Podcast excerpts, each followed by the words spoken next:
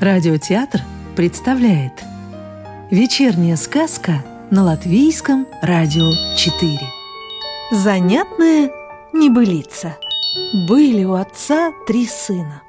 Два умных, а третий дурак Однажды все три брата отправились по белу свету побродить, а на дорогу взяли кусок сырого мяса. Вечером умные братья говорят – надо бы мясо поджарить. Да где в лесу огня раздобыть? Раздобудем, сказал дурачок. Я залезу на самую верхушку ели и вокруг погляжу. Может, за деревьями огонек увижу. Ладно, залез он на верхушку, глядел, глядел и кричит старшему брату. «Вижу, там блестит что-то! Ступай-ка туда, за огнем!» Пошел старший брат и увидал возле костра старичка. «Добрый вечер, дедушка! Одолжи мне огонька, мясо поджарить!» «Охотно, сынок! Только хочется мне узнать, есть ли у тебя смекалка. Расскажи-ка мне занятную небылицу. Расскажешь – огня получишь, а нет – вырежу у тебя фунт мяса из ляжки». Придумывал старший брат небылицу, придумывал, да так ничего у него и не получилось.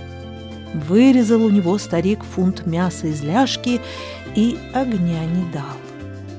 Собрался средний брат огонь добывать. Пришел, старичок ему и говорит.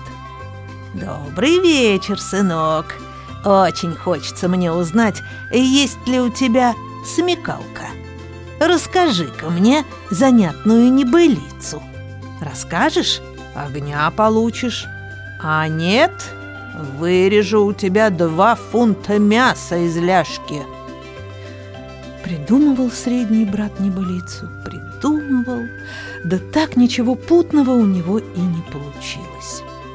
Вырезал у него старичок два фунта мяса из ляжки и огня не дал.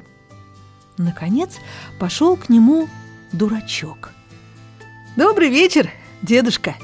Послушай, дай-ка нам огня, мясо поджарить!» «Видно, боек ты на язык, сынок. Может, ты сумеешь занятную небылицу придумать?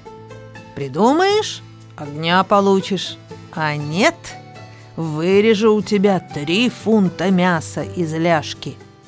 «Дедушка, Небылицу-то кто ж не придумает? Вот занятную правду – это уж потруднее. Давай уговоримся. Не придумаю я небылицу. Ты огня мне не дашь. И вырежешь у меня три фунта мяса. А придумаю, и огня возьму, и у тебя три фунта мяса вырежу. Ладно, будь по-твоему. А теперь начинай. Уже начну, дай лишь слюну сглотнуть. Слышь, бродил я однажды по лесу и так оголодал, что язык свой готов был проглотить. Тут поднял я глаза и вижу в дупле трех жареных голубков, таких мягоньких, словно пышечки. Хочу голубков схватить, а в чем дело? Руку не могу в дупло засунуть. Погоди, думаю, сам полезу за ними. Залез в дупло, съел голубков, а вылезти не могу. Растолстел с голубков-то. Думал я, думал, как вдруг меня осенило.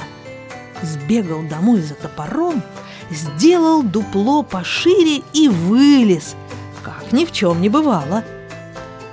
«Эка невидаль, сынок!»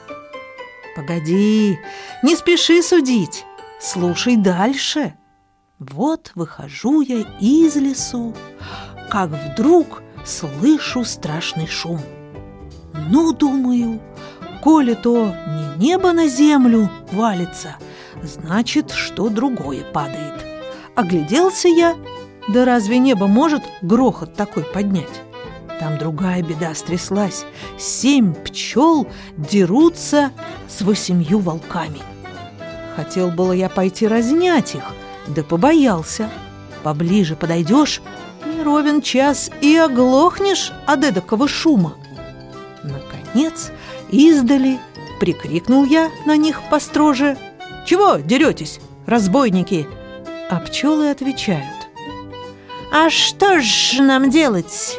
Волки душегубы хотят из каждой пчелы по восемь бочек меда выжжать!»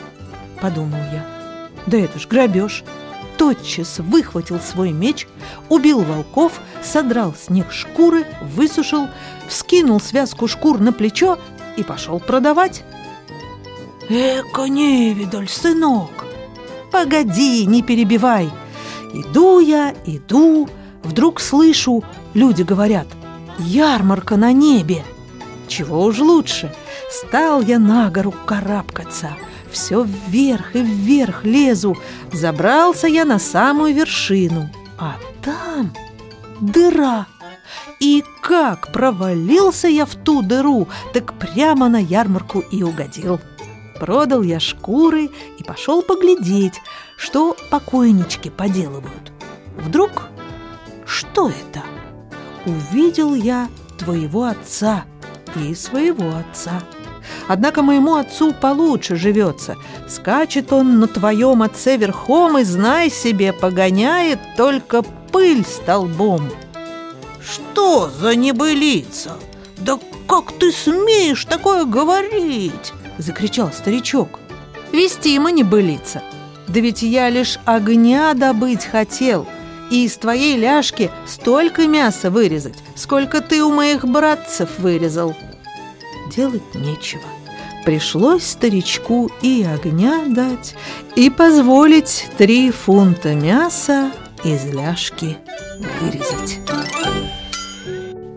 Сказку читала Илона Ехимович Новую волшебную историю услышите завтра.